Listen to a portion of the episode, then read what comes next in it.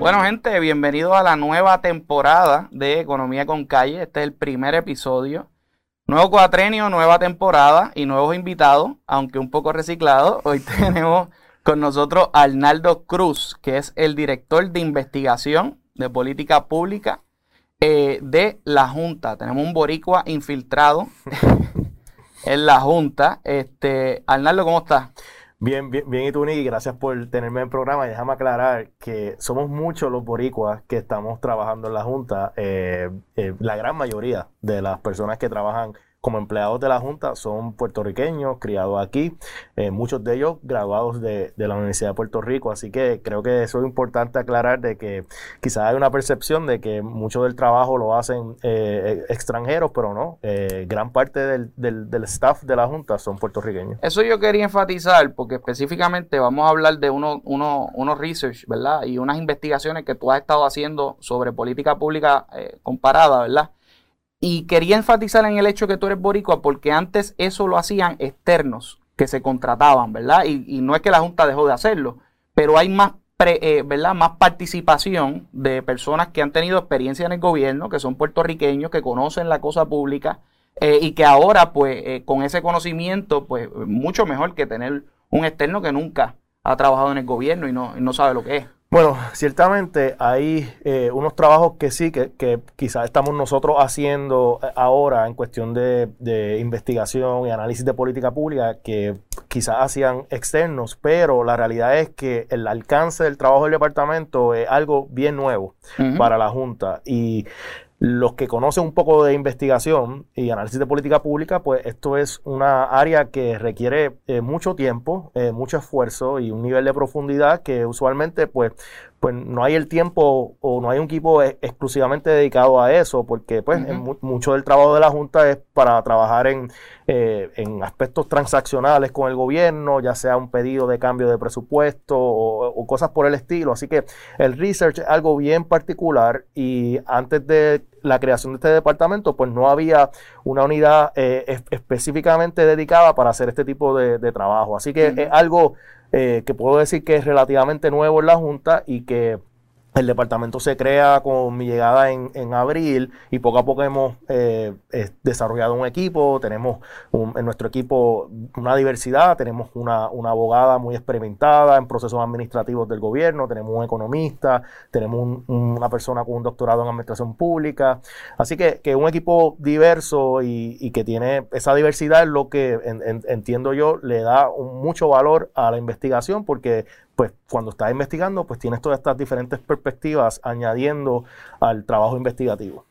Yo, yo no quiero quedarme, ¿verdad?, parqueado en el tema, pero creo que parte de, lo que ha tenido la Junta, esos roces que tiene con la gente hasta cierto punto, es que eh, la percepción de la Junta cuando vino quizás era vamos a meterle mano a los problemas del país, ¿verdad? Y, se concentró quizás mucho en, el aspecto fiscal y es positivo, creo que es positivo, independientemente si usted crea que es bueno, conveniente la Junta, las peleas que tenga, eh, es positivo que podamos, ya que está la Junta, ¿verdad? Y es una realidad en Puerto Rico, entablar con, conversaciones eh, y conversaciones de reforma del país, porque al final del día el presupuesto está viniendo de ahí, entonces pues tenemos que tener esas conversaciones para asegurarnos que ese presupuesto vaya de acuerdo con lo que queremos como país. Una de las cosas, eh, y por la que te llame, es porque tú estás haciendo una serie de, research, ¿verdad? Una serie de, documentos con mucha información este, sobre cómo cambiar eh, eh, muchas cosas en, el país. y yo sé que tienes una, ¿verdad? unas cuantas que vienen y ya las que han salido, te tengo que felicitar, son muy buenas. Específicamente para el podcast de hoy, yo quería que nos concentráramos en la del servicio público. Y gente, ¿qué es el servicio público? El servicio público son todo el personal, ¿verdad? El gobierno, el servicio que se da a la gente, está compuesto por la gente que compone el gobierno. El gobierno no es una cosa abstracta, es, no es más nada que el cúmulo de gente, de capital humano, eh, que está ahí al frente de las agencias, que está tomando decisiones todos los días y que está sirviendo al público eh, y que se afecta, ¿verdad?, la calidad de los servicios. Así que Hoy, particularmente, lo que vamos a hablar es, eh, ¿verdad?, de los problemas. Yo creo que ya la mayoría de la gente sabe que no tenemos un servicio público de excelencia, que la gente no está recibiendo los servicios que necesita, que particularmente en momentos de crisis estos servicios no llegan a la gente. Eh, y la ejecución ha sido bien mala. Hemos visto cómo no se, no se han construido las casas suficientes después de los terremotos, ni después del huracán. Hemos visto cómo las pruebas no llegan, rastreo de contacto no se hace. Eh, y todas esas cosas necesarias que no solamente eh, cuestan dinero, sino cuestan vida al final del día. Este, y cómo entonces repensamos, ¿verdad? El gobierno y cómo decimos, espérate, aquí esto está mal. ¿Cómo arreglamos esto? Y ese es, eso es uno de los, de los research y de los documentos que Arnaldo publica, que lo pueden buscar Arnaldo Cruz. No, eh, ahora mismo eh, nosotros desde, desde, abril hemos desarrollado varios eh, análisis de política pública en diferentes temas. Hemos tocado el tema de, pequeños negocios, en, la crisis del COVID, de, educación, con eh, educación a distancia, salud eh, y, el tema de compra. Y, este en particular eh, es nuestro, nuestra primera investigación larga, ¿verdad? Porque mucho de lo que habíamos hecho anteriormente eran más tipo ensayo y esto es una investigación más formal. Eh, lo que se dice en inglés un policy paper. So este es nuestra, primera investigación larga y lo hacemos porque el tema es demasiado importante y lo que se dice, eh, se conoce, ¿verdad? En alguna literatura, es un tema transversal. O sea, que como tú dijiste, los empleados eh, y la calidad de los empleados pues, afecta diferentes cosas del gobierno, los servicios, los precios, los costos. Así que siendo esa, e, esa parte tan importante, decidimos investigar el tema y también porque había mucho, mucho deseo del, del, gobierno actual de, de, aumentar los salarios a los empleados públicos eh, por, por un entendimiento de ellos de que estaban, eh, no estaban bien pagados y, y le habían sometido a, la Junta ya un plan de uniforme de retribución y eso es mm, básicamente escala de salarios para los diferentes empleados públicos.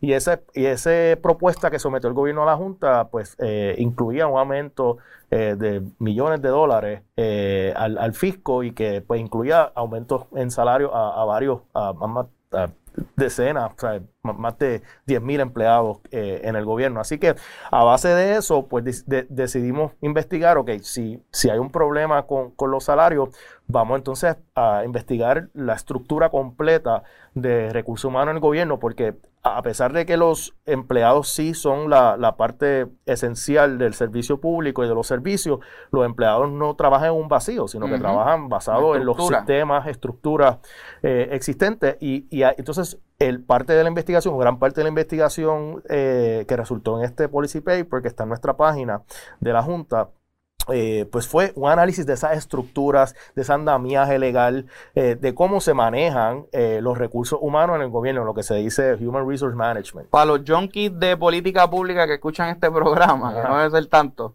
se llama el informe para el diseño de una reforma efectiva del servicio público en Puerto Rico. Así, lo pueden encontrar, Nix, cuando van a la página de la Junta, de la Junta de Supervisión Fiscal, eh, hay un cuadrante para research y policy, pues, que, es para el departamento, y ahí cuando van ahí pueden ver todos los diferentes escritos que hemos hecho y van a poder encontrar eh, este estudio y poder descargarlo y leerlo con calma. Yo sé que en el día de hoy vamos a, discutir partes bien generales, pero un documento extenso, así que eh, la, invitación a, a, a tu a tu escucha, a tus podcasts, no sé cómo se dice eso, radio escucha no es... Eh, no, no, le dicen fans, le dicen este... Followers o listeners. Followers, listeners. Pues a tu a tus escuchas de este podcast, pues la, invitación obviamente es que vayan a la página y descarguen el informe para que puedan leerlo en, su totalidad, porque lo que vamos a hacer hoy pues va a ser un resumen. Sí, no, y, básicamente yo me di la tarea de resumir, yo Súper. Muy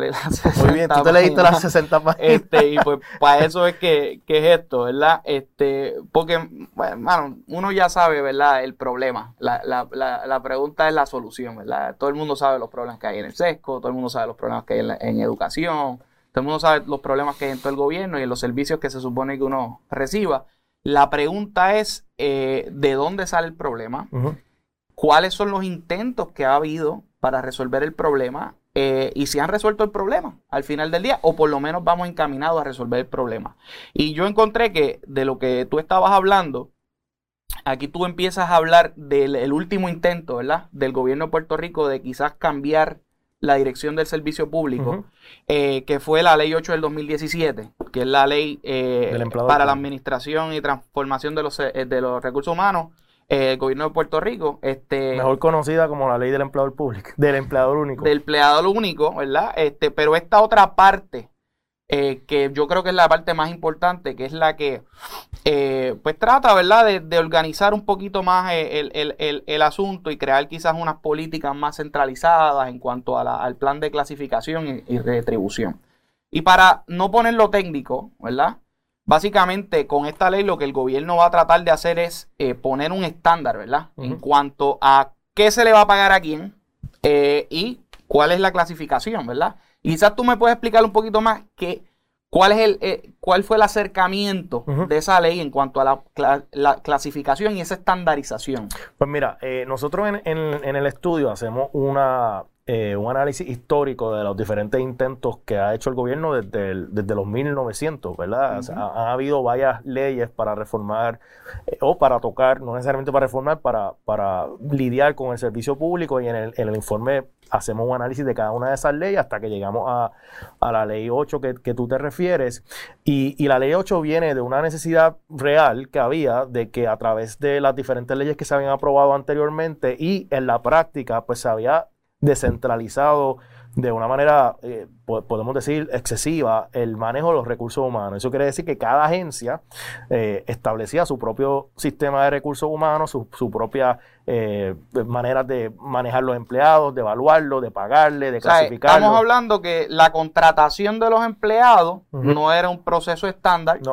O sea, usted te contrataba porque usted es familiar de tal tal. ¿Y quién sabe? Los criterios que determinaba la agencia en Que la agencia se la podía inventar y, pues, por uso y costumbre, para hablar claro, eh, era porque le daba la gana.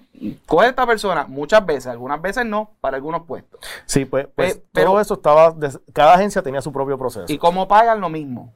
¿Cuánto le pagan para cada posición? Lo mismo. Cada agencia tenía su propio sistema de retribución y de clasificación. Entonces, eh, eso creaba, pues, unas. Y, y la ley pues reconoce eso y, está correcta en reconocer eso y atenderlo, pues creaba una eh, inconsistencia en salarios, en clasificaciones a través de las diferentes agencias de gobierno. Entonces tú tenías personas eh, que estaban teniendo la misma función en diferentes agencias de gobierno con unas escalas totalmente... la secretaria de la oficina le pagaban 2.500 y, a la, otra, le pagaban 5.000 pesos. Exacto, así que e, eso era un problema, ¿verdad? De que no había eh, una uniformidad con las escalas, con las clasificaciones, con las descripciones de puestos y eso es uno de los eh, elementos principales que, que, la ley 8 eh, pretende atender. El problema es ni que cuando y de la manera que se se promovió esta ley, tanto durante por el gobernador Rosselló en la campaña y verdad que, que, decía que iba a, hacer una reforma de recursos humanos en el gobierno y la manera que se promovió una vez cuando se presenta el proyecto y se aprueba es que esto era una reforma de servicio público. Entonces, lo que hacemos nosotros en el departamento es que decimos, ok, vamos a ver si lo que dice la ley es consono con una reforma del servicio público, ¿verdad? Ideal. Ideal. Lo que sería una reforma real del, real servicio, del servicio público. Así que nosotros eh, buscamos diferentes eh, modelos o marcos de referencia que existen sobre el manejo de recursos humanos en el, en el servicio público en diferentes partes del mundo. Y entonces hicimos una comparación entre esos marcos de referencia. Mira, estos son todas las cosas que conlleva manejar recursos humanos en el gobierno y comparamos eso con lo que decía la ley. Y el análisis, que pueden ver una tabla bien ilustrativa en el estudio, pues establece que la gran mayoría de los elementos importantes para manejar los recursos humanos en el, gobierno no están incluidos en la ley. Por ponerle un ejemplo... Eh, pues mira, eh, habían varias cosas. Una de las cosas principales que no tiene la ley es la parte de planificación de eh, capital humano. O sea, sino que eh, e, esto, es, esto es como que la, la, pieza que comienza todo ese proceso de reforma de tu poder eh, entender cuáles son las necesidades en una agencia y qué marco de referencia tienes que utilizar para analizar esas necesidades y para entonces hacer un plan que atienda esas necesidades. En la ley, pues se acortan todos esos procesos que son esenciales para tomar buenas decisiones en planes de clasificación y distribución, obvia esos procesos y, y pues eso es una de las fallas que nosotros encontramos en la la ley de que no tiene ese elemento importante, estratégico de planificación de capital humano en el gobierno y en la agencia. Así que eso es una área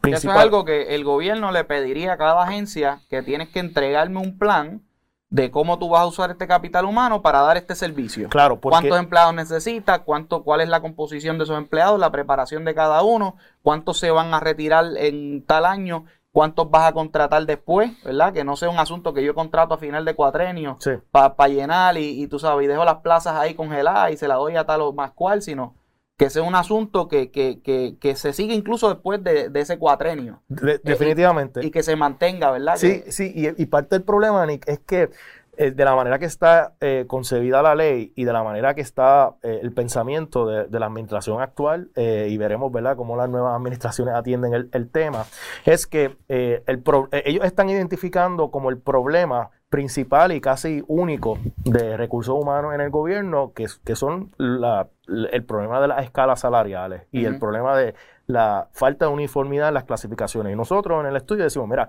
eso es un problema, pero ese problema está basado en, en, algo mucho más grande, ¿verdad? De que el gobierno no tiene o no promueve en esa ley ni en ningún otro reglamento ese marco de referencia de cómo administrar los recursos humanos, cómo asegurarse de que, como tú dices, yo, yo puedo decir, mira, estas personas ganan esto y yo entiendo que deben ganar esto, ok, pero ¿qué análisis hiciste de que esas son las personas, esas son las posiciones que realmente necesita la agencia y esas son las destrezas que necesitan para que entonces tú puedas hacer un análisis de salario, ¿verdad? Pero no puedes hacer el, análisis de salario sin, sin, pasar por esos pasos estratégicos de planificación. Y la lógica es que si tienes empleado el único, pues entonces si te falta personal de este tipo, pues sacas de otra agencia, lo pones ahí para que tenga que esa persona que ya está en el sistema del gobierno con las competencias que se necesitan en esa pues se, se, entonces se traslada. Y eso, esa sería la lógica. Eh, y esa es la segunda cosa que quiere hacer la ley, además de, de, de, de querer ¿verdad? uniformar el plan de clasificación y distribución, que sí era necesario, pero como, como dije y repetí, eh, habían otros componentes o precondiciones para poder hacer ese análisis que no se hicieron porque no lo exigía la ley. Eh, lo otro es que la ley tenía mucho enfoque en la parte de movilidad con este concepto y por eso es que la ley se conoce la ley de empleador único, ¿verdad? De que, de que, bueno, el gobernador tenía un, eh, un assumption, ¿verdad? De que, bueno, yo no, yo, yo no tengo que despedir a nadie y no tengo que hacer ningún cambio en, en, los puestos porque yo puedo sacar a una persona y ponerla en otra. El problema de eso es que si tú no has hecho un análisis de cuáles son las destrezas, las pericias y las cualificaciones que tienen tus empleados en el gobierno, sino que estás asumiendo sin hacer ese análisis de que tú puedes mover empleados de una agencia a otra sin saber realmente qué es lo que tú tienes y qué tipo de capacidades tienes, pues, pues no vas a poder entonces eh, cuando surja esa necesidad, poder mover empleados. Y fue lo que le ha pasado al gobierno. El gobierno se ha dado cuenta de que el banco, como dice, el banco de talento que tiene eh, existente, no es suficiente para atender las necesidades en muchas de las agencias. Y en eso quería hablar también, porque por, incluso si sigues la lógica de, de Rosselló en aquel momento, que decía que entonces podías mover una persona de un lado a otro y no había problema, hasta cierto punto tú vas a necesitar un adiestramiento para esa persona que va a llegar, ¿verdad? De esta agencia X que hacía totalmente algo distinto a esta otra. Y estoy viendo también en tu, en tu investigación que la cantidad de dinero disponible para adiestramiento versus la que se gasta en adiestramiento del, del personal del gobierno es bien bajita. Sí, este, O sea, aquí tú ves el año fiscal 2020 eh, de, de, 20 millones que, habían disponible para eso, solamente se usaron 6 y el, y el 2019 de 20 se usaron 3. So, definitivamente la parte para eh, el otro assumption que se hizo con, la, con el concepto de movilidad era que tú podías entrenar o sea, de que yo tenía unos empleados en el departamento, en la policía, y los podía mover a Hacienda, y que lo único que tenía que hacer era entrenarlos. Dos cosas como tú mencionas, primero, no se ha utilizado el dinero que la Junta aprobó para que el gobierno utilizara. Y los chavos están ahí. Están ahí eh, aprobados y no se ha utilizado. Y segundo, cuando tú, hablas, cuando tú tienes conversaciones con el, personal de la Oficina de Recursos Humanos del Gobierno, o ATRH por sus siglas, ellos te reconocen, ¿verdad?, de que eh, no es tan fácil, ¿verdad? Porque si, si lo que tú necesitas en Hacienda, tú tienes personas disponibles en la policía y tienes, y tienes una necesidad en Hacienda, hay, un, hay una necesidad de que aún con el, entrenamiento que tú puedas hacer, la brecha de conocimiento que hay en los empleados existentes que tú sí puedes mover, pues es tan grande que aún con entrenamiento se estaría muy difícil de que esas personas de la policía pudieran ser funcionales en, el, en, el, en Hacienda, por ejemplo, por darte un ejemplo. O sea que una vez yo tengo el plan, que no tenemos, no tenemos después de la ley, que es bien importante entenderlo, una vez tenemos el plan, tenemos que hacer ese análisis, ¿verdad? Nos damos cuenta que a veces el mismo personal que no tenemos, que ese es el segundo paso, que no hemos llegado ahí, pero que tú lo adelantas en el research, que a veces hay que entonces contratar gente nueva y ahí viene otro problema más. Otro problema más. Sí. que es que no necesaria, la, la, no, el sistema no está diseñado. Y gente, para explicarlo en Arroyo Bichuelas, hay una razón por la cual los estudiantes cuando se gradúan no dicen, ay, déjame ir a buscar trabajo al gobierno primero. Aún siendo el empleador más grande del país. No está en la mente de muchos universitarios ir a tocar la puerta y, coger, y pedir trabajo eh, cuando a lo mejor, ¿verdad? La compañía más grande, por ponerlo así. Este, ¿Por qué no pasa? Porque obviamente hay una preconcepción que tú me podrás decir después de, tu, de, tu, de tus investigaciones, si es real o no, de que hay que tener pala para entrar al gobierno. Pues mira, son, pasan varias cosas. Eh, eh, primero, como, como explicamos ahora mismo, hay unas necesidades en muchas de las agencias y a contrario a lo que se pensó de que empleados existentes eh, en otras agencias podrían suplir esa necesidad, pues lo que se han dado cuenta después de aprobar la ley es que, mira, hace falta traer talento. Pero ¿qué pasa?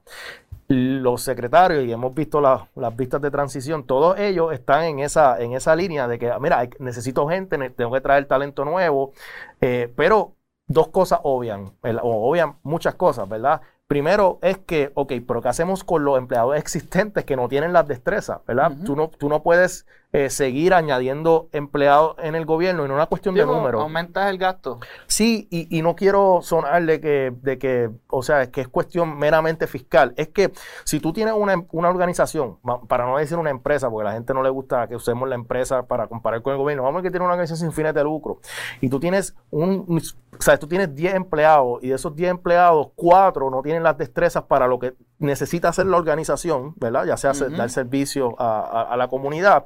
Pero tú dices, pues yo voy a traer cuatro personas nuevas porque cuatro de las que tengo no tienen esas capacidades, pero entonces traigo las cuatro nuevas y esas cuatro no hago nada con ellas. Pues entonces, ¿verdad? Eso no es buena gerencia, buena administración. Así que los jefes de agencia no han podido, en adición a decirle que necesitan más gente, no han podido decir qué hago con las personas que no tienen eh, esas destrezas, ¿verdad? Porque entonces voy a estar como dicen en inglés, double, double, dipping, ¿verdad? Estoy trayendo gente nueva, no estoy removiendo a los que no tienen las destrezas y estoy dejando a los contratistas. Y esto es algo que tú no tocas en la investigación. ¿Qué haces con esas otras personas que quizás no tengan eso? ¿Los readiestramos? ¿Qué hacemos con ellos? Este, pero es un asunto que me imagino que en la práctica pues crea todos los problemas de implementación, fuera de que ya la ley no, funciona. Pues mira, eh, es una conversaciones, primero se tienen que hacer los análisis pertinentes y, como, como, como tú dijiste, hay dinero para, para adiestramiento y la Junta ha aprobado ese dinero para que el gobierno lo use en esos casos donde los empleados no tienen las destrezas para las necesidades que tiene la agencia,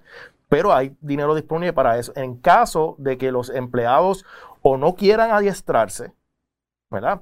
O no tengan buen desempeño en la agencia, ¿qué debe hacer el gobierno con esos empleados? O sea, que yo te pregunto a ti, tú estás dirigiendo una organización sin fines de lucro, para no usar una empresa como ejemplo, y tú tienes empleados que no son adiestrables o que no quieren adiestrarse y que tú estás haciendo unas evaluaciones de desempeño y no progresan en desempeño. ¿Qué tú harías con esos empleados? Bueno, son dos cosas. Lo primero tienes que buscar que se, que se adiestren y lo segundo tienes que tratar de ubicarlos en un sitio donde puedan estar, ¿verdad? Este, a mí se me hace difícil pensar que con todas las necesidades que tiene el gobierno eh, tengamos todavía la plantilla necesaria. O sea, que yo no pensaría necesariamente en, disponer de ellos, porque es que para, para, llegar a ese punto tienes que haber hecho primero todo lo demás. Tienes que haber adiestrado todos los que tienes que adiestrar. Tienes que haber buscado mover los que tienes que mover, ¿verdad?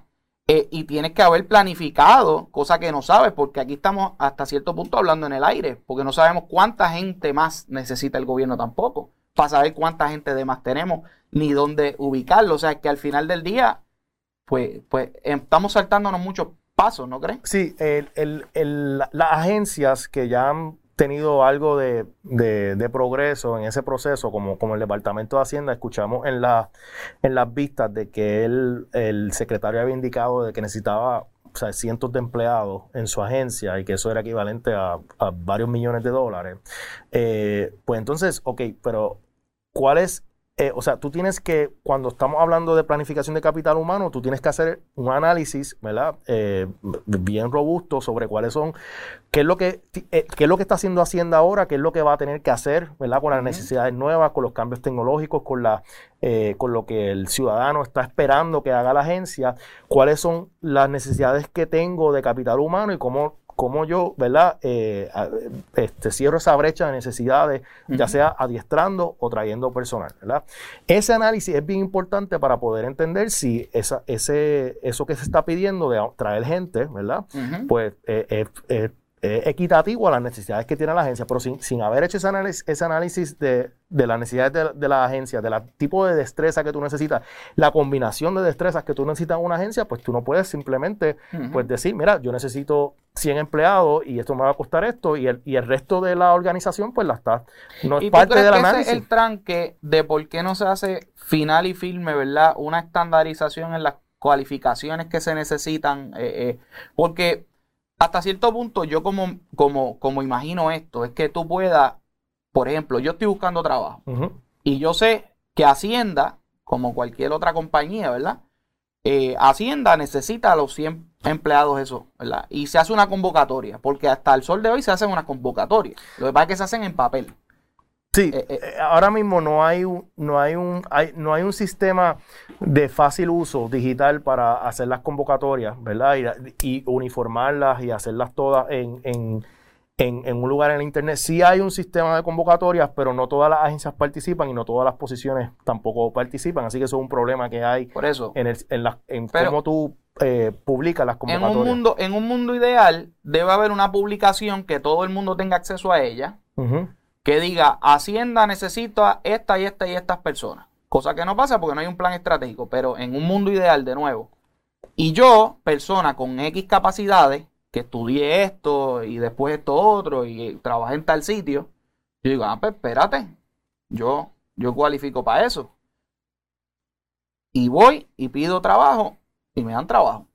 Pero ahí no hubo un padrino político, ahí no hubo eh, un pana, Ahí no hubo eh, chavo por debajo de la mesa, ¿verdad? No, o sea, no hubo nada de eso, solamente unas necesidades y una persona que cumplía con esas necesidades. ¿Qué falta para que eso pase, además del plan? ¿Qué falta para que eso pase? ¿Falta un portal? ¿Falta que se estandarice todavía? Faltan varias cosas y, nuevamente eh, lo que nosotros estamos eh, diciendo en, el, en la investigación es que eh, en adición al plan de clasificación y retribución y en adición a, decir que necesito estos empleados y estos salarios, pues el gobierno tiene que tener la parte estratégica, tiene que tener un sistema de reclutamiento que sea eh, uniforme, que sea estandarizado y que pueda atender muchas de las cosas que, tú dijiste que ha, pasado históricamente.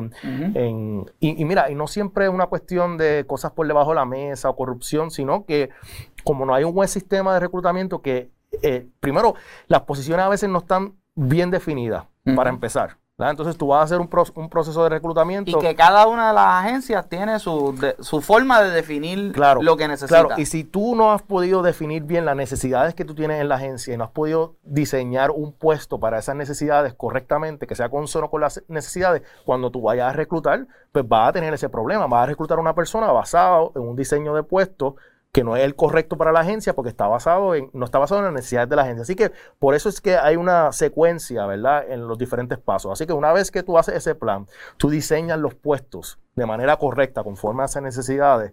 Luego de eso, tú estableces una escala basada en análisis que hiciste de mercado. Esto es todo la agencia sometiéndosela al gobierno central. Claro, so, como está la ley, eh, hay una agencia central que es la OATRH, la Oficina de Transformación eh, de los Recursos Humanos del Gobierno, que era era una agencia, no una agencia nueva, sino es, un, es, una, es la agencia de recursos humanos que antes era Ocalar. Y esta es como decir eh, de una compañía, ¿verdad? Por, o de una institución sin fines de lucro, el Departamento de Recursos Humanos. Exacto. Eso es el, eh, el Departamento de Recursos Humanos de todo el gobierno. Claro. Con las 100 agencias y los 78 municipios, idealmente. Sí, no, los municipios, los municipios, la ley eh, que creo que la ley 8 que le da las facultades eh, a, la, a la OATRH, a la, Oficina de Recursos Humanos del Gobierno, excluyó a los municipios, o los municipios están todavía en, su, en su propia, en su propia, ¿verdad? En su propia órbita, y las corporaciones públicas también fueron excluidas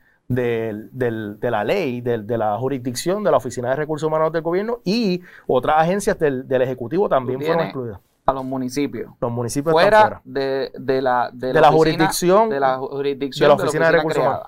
De Recursos Humanos, a los municipios. Las corporaciones públicas, la rama judicial, la rama legislativa, la Comisión Estatal de Elecciones. Está afuera también. El Contralor, el CRIM, Ética, Contralor Electoral. Tú sacaste los números en la investigación. Ajá.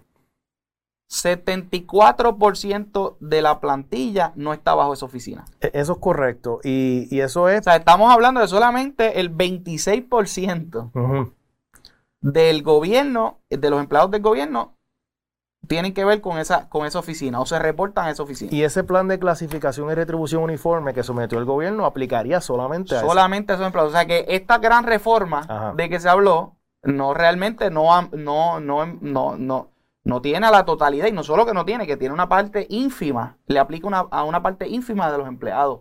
Eh, en el gobierno. Sí, definitivamente. Entonces, eh, además de, que tiene una parte ínfima, eh, limitada de, los empleados públicos, como decimos en el estudio, hay otras cosas importantes en los recursos humanos que no están incluidas en la ley, como la parte de, estratégica, la parte de manejo de sucesión, lo que se dice en inglés sucession planning, que es uno de los problemas que tenemos, ¿verdad? De que el, se, retira la gente y se lleva el conocimiento y no hay un, proceso de, de cómo pues, planificamos cuando la gente se va para que ese conocimiento se quede y no tener que quedarse vacío, que es lo que ha pasado mucho. Son unos programas de adiestramiento que se hagan claro, y los retirados. Cuando tú cuando tú estás manejando una organización eh, sin fines de lucro, yo tengo la oportunidad de, manejar una organización sin fines de lucro en el pasado, en mi carrera, pues eso es, es, esencial porque la gente no o se va o le pasa algo o se va para otro trabajo, así que esa, esa eh, manejar ese proceso de lo que se dice en inglés succession planning, pues no está no es parte de la ley, no es parte del reglamento y no está, ¿verdad? entonces, pues no se está haciendo. Entonces, esa parte es bien importante. Y también la parte de las evaluaciones de desempeño. La ley sí eh, habla de las evaluaciones de desempeño, pero eso no ha pasado todavía. Entonces, el, gobierno eh, está insistiendo en los aumentos en, el plan de clasificación y retribución que solamente aplica el 26% y no incluye la parte estratégica, no incluye las evaluaciones de desempeño, que eso no se ha hecho todavía por la Agencia de Recursos Humanos. Así que eh, es una cuestión de que yo digo, mira, dame el dinero para ayudar estos aumentos, pero no voy a hacer estas otras cosas que son esenciales para asegurarme que el servicio que los empleados tienen alto desempeño y los servicios que recibimos los ciudadanos pues sean los mejores servicios, porque al final del día, Ani, el punto de toda esta reforma, el punto debe ser el servicio que está dando el gobierno, ¿verdad? Así que, ¿cómo nosotros transformamos el manejo de los recursos humanos, no solo para pensar de que o sea, cómo nosotros eh, compensamos a los empleados, pero cómo nosotros nos aseguramos que tenemos los sistemas, las estructuras para asegurarnos que el desempeño resulte en buenos servicios para el ciudadano. Y ese debe ser el enfoque de cualquier reforma. Arnaldo, y pregunta te hago, porque yo creo que Puerto Rico está fuera de práctica. ¿Cómo el gobierno de Puerto Rico se puede asegurar de que la forma de medir el desempeño de los empleados públicos no sea arbitraria? No sea politiquera, no sea, ¿verdad? Este, eh, tenemos, el, yo sé que yo sé la respuesta, pero, pero cuéntanos, ilústranos, o sea, ¿cómo, ¿cómo lo han logrado en otros lugares? Pues mira, lo primero es que tú necesitas un marco de referencia uniforme en cómo evaluar los empleados, ¿verdad? Ahora mismo, la, gran mayoría, la gran mayoría de las agencias no evalúan sus empleados, ni, ni, formal ni informalmente. Aún las que están cobijadas por la ley, ese 26% de la, de la no, no, no tienen un sistema aún eh, independiente. Así que la gran mayoría, la gran mayoría, o sea, estamos hablando más del 90% de los empleados, no, no de los del 26%, de todos los empleados en el gobierno, no hay un sistema de evaluación de desempeño. Entonces, eso es una área importante, ¿verdad? Dentro en cualquier organización, igual en una organización sin fines de lucro, tiene que ver la asistencia, tú sabes cuánto trabajo se está haciendo, si, si están haciendo la hora que Así que, que eso, eso no existe. Así que lo, lo que... ¿Hay evaluaciones de asistencia? Eh, eso lo determina ahora mismo cada agencia. So, el, ahora mismo eso, por ejemplo, un gobernador hoy quiere ver un dashboard de cómo están operando todas las agencias, si están yendo los empleados. Si, si. Pues esa información se colecta de una manera manual. O sea, la, la, FAF, que es la agencia fiscal, le solicita esa información a, a las diferentes agencias y, la, y las agencias, de la manera self-reported, pues someten esa información a la FAF. Así que un reporte que no está basado en, en, en ponches, ¿verdad? O en, así que hay mucha... ¿Cómo está la digitalización? Y discúlpame, de los ponches.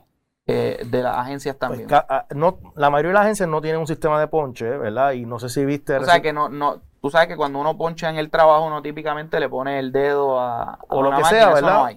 aún, aún o sea, puede ser ese, ¿verdad? Que es un sistema mucho más seguro, porque no, o porque muchos sistemas puede ser también por la tarjeta de, por una tarjeta de RFID o, cualquier otro sistema que tú quieras hacer o alguna. Que eso es digital, que eso va y te, y te reporta. Claro, o puede ser un sistema digital también donde tú te logueas eh, y, ¿verdad? Y, por lo menos eh, este, record your, el, tu, tu, tiempo, ¿verdad? Y eso no está. Eso no está. Eso, cada agencia eh, tiene su propio su, su, su manera de, de, manejar la asistencia de los empleados y entonces, y, y, hay una manera súper diferente. Hay, agencias que lo hacen en Excel, hay agencias que tienen, eh, quizás tienen un sistema de información para manejar la asistencia, y hay agencias que no tienen, que no están... Eh, ¿Y se ha reportado, se ha, se ha podido ver los números de asistencia? Bueno, lo que pasa es que la, y aquí va el problema, ¿verdad? Como es, como las agencias no tienen, la mayoría de las agencias no tienen un sistema de asistencia, eh, ¿verdad? Sofisticado, robusto, pues la información que someten... Digo, diría yo regular regular, ¿verdad? O, regular, ¿verdad? Este, o mínimo, con unos mínimos cualificaciones, pues la información que someten a FAF, pues, pues siempre ha sido cuestionable si esa información es correcta o no, porque se basa en un, un informe que lo que se dice en inglés, self-reported de la propia agencia, del jefe de agencia que le somete a FAF. Así que, eh, de que hay un informe de asistencia, sí. Pero eh, hay mucho, ¿verdad? Y, sabes que yo he trabajado mucho el tema de datos en... en no, Arnaldo, y para poner un paréntesis, yo, te, yo, te, yo, te, yo te, eh, te, presenté como el director de investigación de política pública, pero tú, primero que nada, eres el fundador de ABRE, eh, que es una organización que se dedica a la transparencia, ¿verdad? y aparte de eso, tienes, fuiste el director de la Junta de, del instituto. Del instituto. Sí, pues, pues hay unos... De, eh, estadística. Hay unos issues serios en la manera como se maneja, se colecta y se publica la información de, asistencia, que no una, no una información verificable. Y como no es verificable, pues, pues no es... No, no, no se puede, o sea, hay, hay dudas. no, hay, récord real de, cómo es. Eh, y, y, mira lo más, lo más triste de todo, y eso estaba también en la investigación, que no solamente la asistencia no está disponible de manera digital, la información de recursos humanos de los empleados, o sea, cuándo fueron contratados, eh, la paga, la, edad.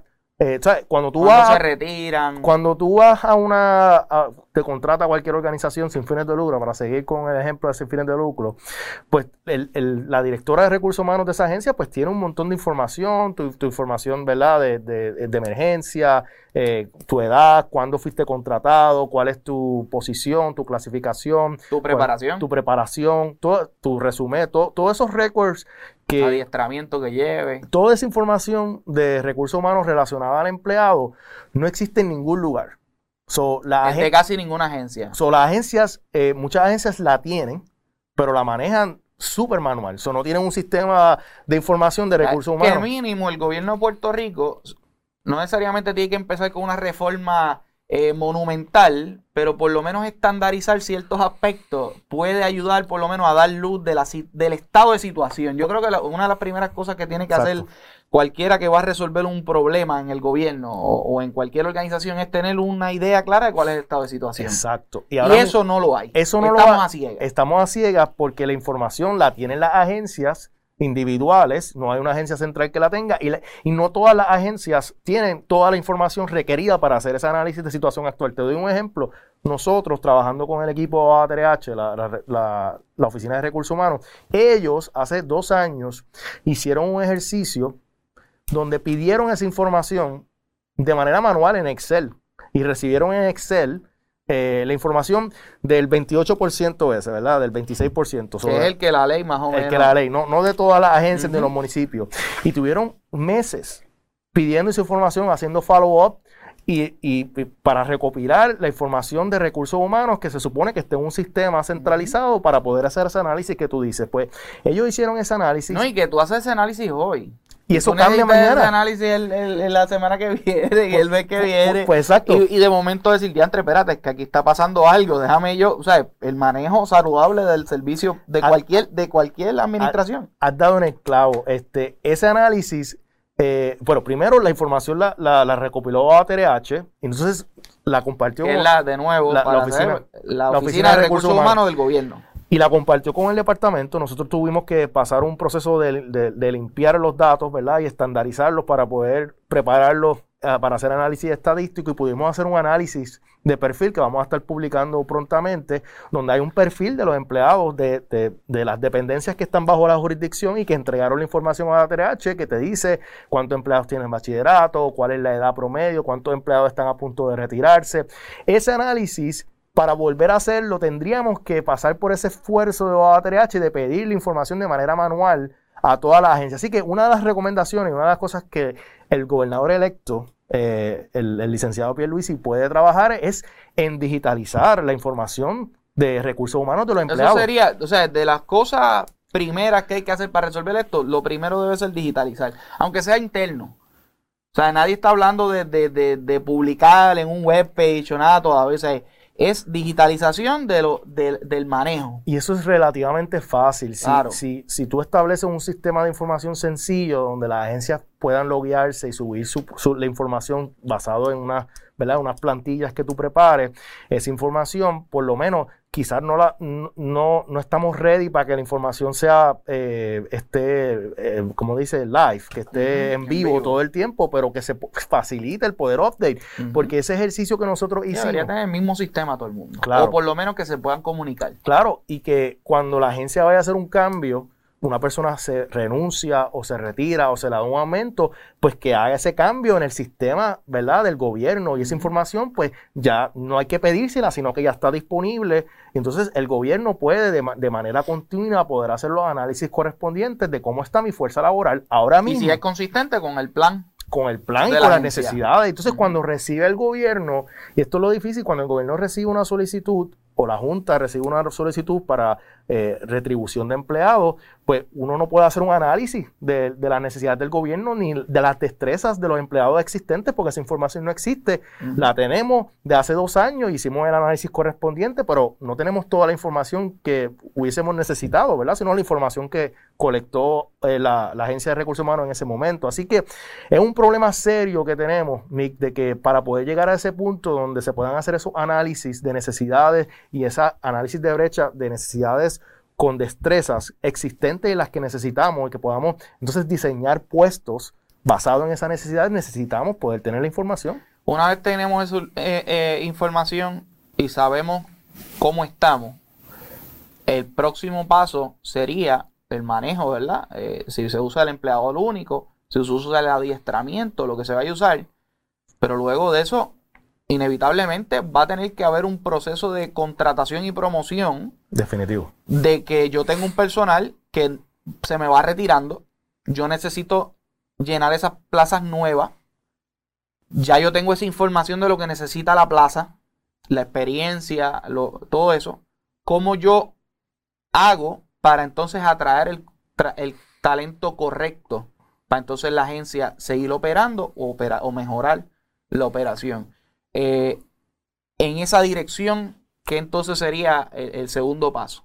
Pues mira, eh, definitivamente una vez asumiendo que se hizo el análisis, se, diseñaron los puestos correspondientes, se, hicieron los análisis para que eh, los salarios fuesen consonos con el mercado, ¿verdad?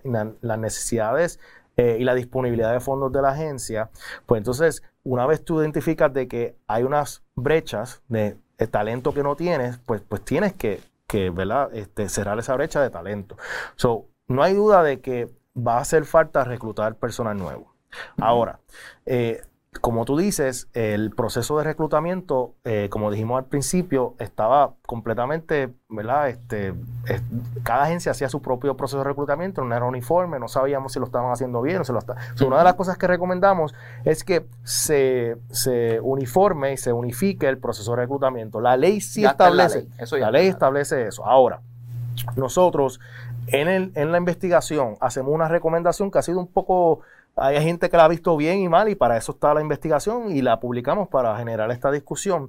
Es que ese proceso de reclutamiento se, externalice por una entidad que pueda darle confianza, ¿verdad? Al, proceso y que pueda agilizar también, ¿verdad? Entonces, uno de los, y esto es debate con la Agencia de Recursos Humanos, que ellos lo ven un poco diferente, que ellos creen que ellos pueden hacer esa función, eh, pero debido a la importancia del reclutamiento de nuevo talento, asegurarse que cumplan con los requisitos y que son las personas idóneas, pues estamos recomendando que haya una entidad externa que se pueda encargar de recibir los resúmenes, ¿verdad? De todas las personas y asegurarse de que los resúmenes de las personas cumplen con los requisitos establecidos en el puesto y que entonces pueda hacer un análisis, ¿verdad? Y, hacer la entrevista y hacer ese, ese, ese screening process, ¿verdad? Para entonces recomendarle a la agencia, mira, estas son las personas que basado en el proceso de entrevista, los exámenes que hicimos, eh, el resumen, la experiencia, cumplen con los requisitos y que la agencia entonces pues, se encargue de escoger la persona. Que eso hasta cierto punto la Junta lo dijo hace algunos meses o semanas atrás eh, y se formó un revuelo que era un asunto de, poner un privado a manejar e, ese, ese asunto. Yo sé que tú hablas de eso, pero que también tú hablas de, de US Jobs, USA Jobs. Sí. Eh, hasta cierto punto, y yo que he visto, por ejemplo, empleos federales en Puerto Rico, yo, yo he visto, he buscado la, la calificación y todo eso, mucho de eso eh, se resuelve, ¿verdad? Con, con, con, una plataforma como esa. Porque tú, fíjate lo que tú me mencionaste, tú me mencionaste que el, que el resumen empate con el puesto. Muchas de las compañías grandes, incluso cuando uno se pone a buscar, eh, a, buscar trabajo por ahí, este, a una compañía grande, ya tiene un sistema en el cual tú pones tu educación y en qué es tu medio, y en qué es esto, y en qué es lo otro. Que tú pones tu, experiencia. Y así mismo es US Jobs. US Jobs te, te, dice, que es un portal del gobierno federal, te dice, yo necesito esta posición, que es oficial, agente federal, qué sé yo, de agente de investigación. Sí, Necesitas dos años en, en, en experiencia en law enforcement. Necesitas un bachillerato. Y necesitas tantos años de tal. Y tú lo ves ya tú sabes que si tú no tienes eso, tú ni, le das clic. Cuando le das clic y empiezas el proceso, pues te empieza a preguntar, bueno, pues sube tu resumen. Y tú subes tu resumen. O sea, una persona ajena al proceso político, ajena a la agencia, no conoce a nadie en la agencia, incluso si conoce a alguien tiene que ponerlo. Claro. Porque incluso eso puede ser algo que diga, no, pues aquí puede haber un conflicto de interés. Bueno, y, que hay que, al revés. Y que, hay que validar esas cosas, ¿verdad? Porque... Eh, no, claro, tiene que haber un segundo paso que, que, alguien que lo valide. entonces, por eso es que eh, hemos tenido estos debates con la Oficina de Recursos Humanos que son positivos, ¿verdad?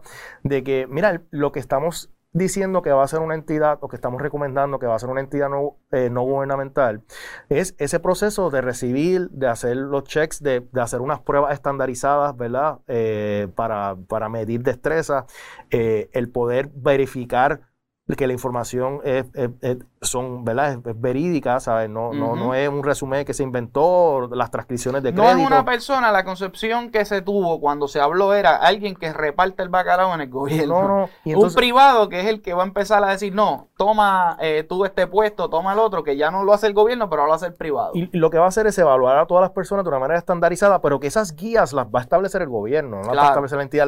La, entidad va a tener una función transaccional. De, cumplimiento. De cumplimiento. Tiene que cumplir con esto. Y entonces la agencia eh, pues recibiría un reporte de la entidad. Mira, estas son las 15 personas que solicitaron, estas fueron las 10 que cumplieron con los requisitos y aquí están los scores o, las puntuaciones del análisis que hicimos, los exámenes que hicimos o lo, que se determine que se va a hacer para evaluar los candidatos y de una manera transparente, uniforme, ¿verdad? Eh, para asegurarse de que, de que todo el mundo pues eh, se sienta seguro de que solicitó y que su solicitud fue atendida y fue evaluada. Que, que y que incluso puedas abrir disputas. Que dice, espérate, pero ¿cómo cogieron?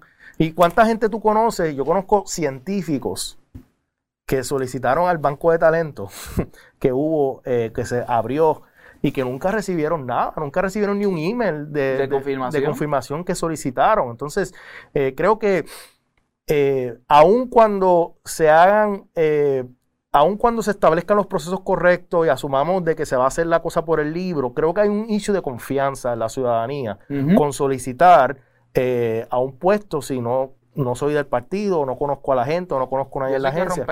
Y eso hay que romperlo y quizás esto es una manera, quizás no es permanente, pero una transición para poder asegurarse de que todos estos puestos que vamos a necesitar prontamente, mientras la gente se retira, puedan ser reemplazados con las personas correctas y no, y no volvamos al ciclo, este, Nick, que hemos tenido de contratar gente a través de los últimos 30 años que no son las personas idóneas para los puestos donde están. Entonces, para romper con ese ciclo, esto podría ser una, un buen puente eh, que, que, eventualmente eso, eso puede pasar al gobierno nuevamente, pero en este momento crítico creo que sería una buena manera de darle confianza de que, de que va a ser un proceso transparente, uniforme, estandarizado para evaluar todas las personas interesadas y quizás jóvenes que no hubiesen solicitado porque ven al gobierno de, cierta manera, pues se atrevan a someter su resumen y, y, es un problema porque no es solamente que ellos ven el gobierno de una manera, es que para muchas profesiones, por ejemplo, a veces hasta en finanzas, es hasta un estigma para muchas profesiones porque se ha vuelto, ¿verdad? Una cultura de que se piensa que, que es por la pala.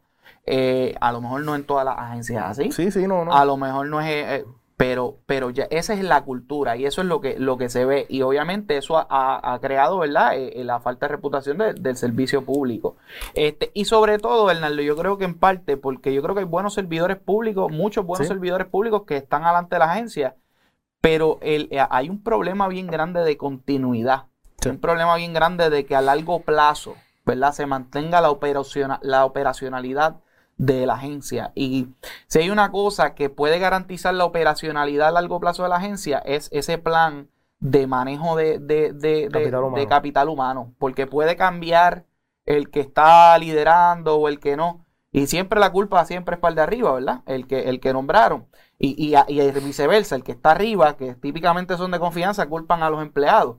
Pero realmente hasta que no se haga este plan, que es tanto para los de confianza y para los gerenciales como para eh, los regulares no se sabe quién es el que no está haciendo su trabajo, ¿verdad? No. Eh, y entonces puede que en los dos lados eh, haya gente que no está haciendo su trabajo. Y si no está haciendo su trabajo, pues se le fiscaliza y se le dice, mire, usted debe hacer y, otro. y hay unos procesos. se le busca la vuelta. Claro, y, hay un proceso, y creo que, yo sé que es una conversación difícil, pero, pero hay que tenerla, ¿verdad? De que el, la evaluación de desempeño no es para tenerla de manera simbólica y que se está evaluando a todo el mundo. O sea, las evaluaciones de desempeño tienen que tener consecuencias. Exacto. Si una persona no está dando el desempeño, pues la agencia tiene que hacer lo necesario para hacer disciplina progresiva, para darle, ¿verdad? A la persona o darle la oportunidad al empleado a mejorar, pero si el empleado a ver qué es lo que falta. Pero si el empleado no mejora, pues el empleado no puede estar en el gobierno. O sea, no, no, no podemos ver esto. Sí, es la verdad. O sea, el sol quitado, el que, el, el que no, el que está ahí porque vino por un puesto político, por ponerte un ejemplo,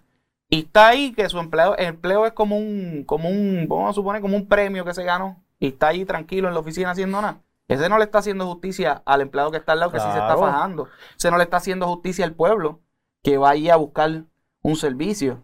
Y a la gente, pues eso hay que reconocerlo. Y los empleados. Pero eso nunca lo vamos a saber. Si no se evalúan. Si no se evalúa. Y lo peor es que el servicio público va a seguir teniendo una mala reputación por culpa de unos cuantos. Definitivamente. Y para hacerle justicia a los que están haciendo su trabajo, pues, pues hay que hacer eso, ¿verdad? Para que haya una distinción, porque... porque y que el que suba sea el que está haciendo su trabajo. Mira, y, y el que no, eh, el gobierno tiene que estar, o sea, esta, esta noción de que ah, no se pueden emplear, no se pueden despedir empleados públicos, bueno, yo, yo creo que debemos llegar a un punto de despedir los que no han, los que no quieren bregar, porque, porque, o sea, Vamos a hablar claro, están, está el presupuesto para que se adiestre. Claro. Si es un problema de competencia.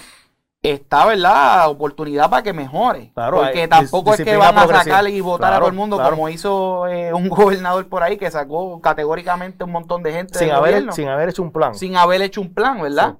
Este, que, que simple y sencillamente se diga, mire, señor, usted mire lo que está pasando. No, no le está dando el servicio a la gente. Pues, ok, ¿qué es lo, qué, ¿cuál es el problema?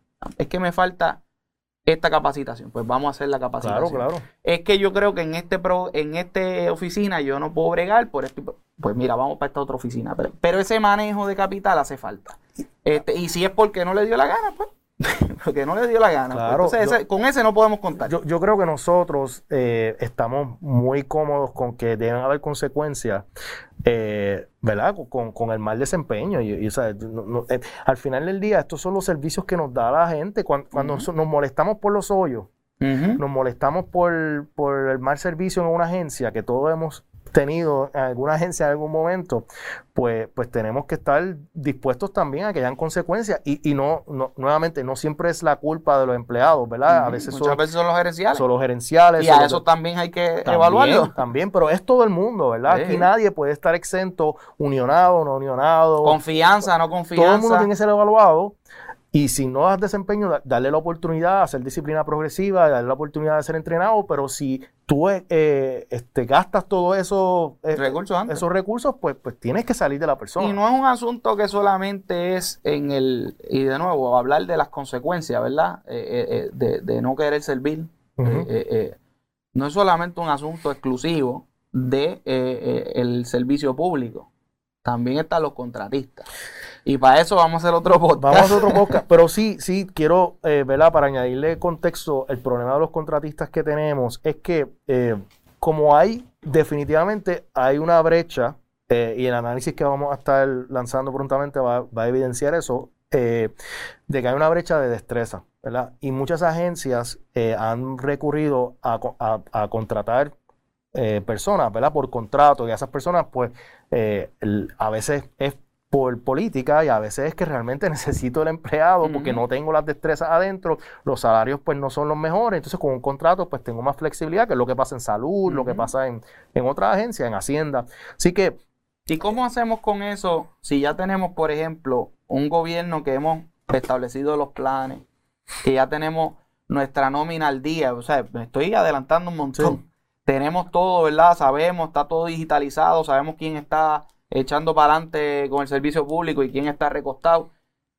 Después que llegamos a ese punto, ¿cómo no sabemos, cómo sabemos que ahora el contratista que no está bajo la jurisdicción de esta oficina, no, no está. y que no está bajo la, la guía, ¿cómo nos aseguramos de que ese contratista esté también cumpliendo sus empleados con las necesidades de la agencia? Bueno, eh, eh, en un, mu- si son em- contratistas que están haciendo funciones... Porque muchas veces pasa eso, que hacen funciones que se Claro. supone que sean de un Y empleado eso, regular. y eso no debe ser así. Lo- los contratos y los empleados transitorios y temporeros eh, son para cosas temporeras. O sea, la práctica de contratar gente por, servicios profesionales para funciones del día a día, eso tiene que acabar. Y tiene que haber una ley para eso. Bueno, la- lo que pasa es que el, el argumento que hacen los secretarios, y, y tienen algo de razón, es que, eh, bueno, tienen algo de razón, no toda la razón, pero la, la razón es que no tienen las destrezas en la, en la agencia y según ellos, pero eso hay que hacer el análisis correspondiente, pues no pueden contratar a alguien con la escala salarial y tienen que recurrir a, a una persona. Así que una vez tú hagas el análisis que estamos hablando, Ya no hace falta eso. claro, porque las escalas Porque ya, salariales... ya tú tienes el a ser- análisis de lo que necesitas y se acabó ese progreso. Se- se problema. supone- Y no hay justificación para que el secretario busque otra gente, a menos que sea algo nuevo. Claro. no ve el que pasó en la agencia, no hay justificación, porque usted tiene el plan y el plan dice que usted necesita tanto empleado. Así que al final del día, redondeando, con los contratos es lo mismo. Sí. Me gusta este episodio porque no ha sido típico de los episodios anteriores, un poquito más técnico, pero creo que, que, que la gente de servicio público y la gente que le interesa, ¿verdad? Estos temas de, de manejo personal eh, eh, eh, le, le habrá encantado. Así que les invitamos a que vaya al, al- a la página de, de internet de la Junta de Supervisión Fiscal y pueden ir a la, al, al- pueden buscar el- el- la, la caja de Research y Policy, eh, está en inglés y en español, y todos nuestros documentos están en inglés y en español para, para que los puedan leer. Este, y, y nada, es un tema importante, espero que, Eni, que, que esto se mantenga y, que, y que el gobernador electo pues, pueda atender eh, algunas de las cosas que estamos recomendando. Hay unos en el, en, en el estudio recomendamos al gobierno nuevo unas, unos, como se dice, building blocks eh, que puede comenzar a hacer. Eh, la digitalización definitivamente tiene eh, algo, eh, es un low hanging fruit, ¿verdad? El sistema de evaluaciones de desempeño también es, algo que se puede... Que para, para hacer referencia específicamente a lo que tú estabas hablando, tener primero un marco de referencia robusto, que lo estábamos hablando, hay que ver un poquito también el United States Office of Personal Management Federal, que es quien hace todas estas cosas del US Jobs que estamos hablando y del portal y toda la, cosa, y son los que desarrollan eh, una, métrica, ¿verdad? Para medir y, una, y unos guías para medir el, desempeño, que es el HR Stat, que también está ahí, eh, y tú lo propones como... como como algo para mirar para cuando hagamos nuestro Y lo podemos ajustar al criollo, ¿verdad? Claro, este, exacto. Pero, pero definitivamente eh, esto eh, hay, eh, no es imposible, no estamos, reconocemos que es una reforma compleja, pero, pero entendemos que hay unas cosas que puede hacer el gobierno para encaminar los procesos de reforma. porque tenemos que empezar en algún momento, porque si nos quejamos de que ah, esto es difícil, esto no se puede hacer, pues nunca hacemos nada y nos quedamos con el servicio público que tenemos ahora mismo. Así es. Pues nada, Arnaldo, gracias por ese ratito. Este, te vamos a tener más a menudo porque tú sigues escribiendo e investigando y pues nada, estas son cosas que a la gente le, le, interesa y que al final del día las sufrimos todos cuando vamos a buscar servicios públicos y no los conseguimos. Y también la juventud que se nos va, que mucha gente no, no ve en el gobierno como, ¿verdad?, una fuente de, de, de, trabajo eh, o, quizás eh, una alternativa para desarrollarse profesionalmente. Así que Gracias por eso, Arnaldo. Este, te tenemos próximo. Este, así que buenas tardes a todos.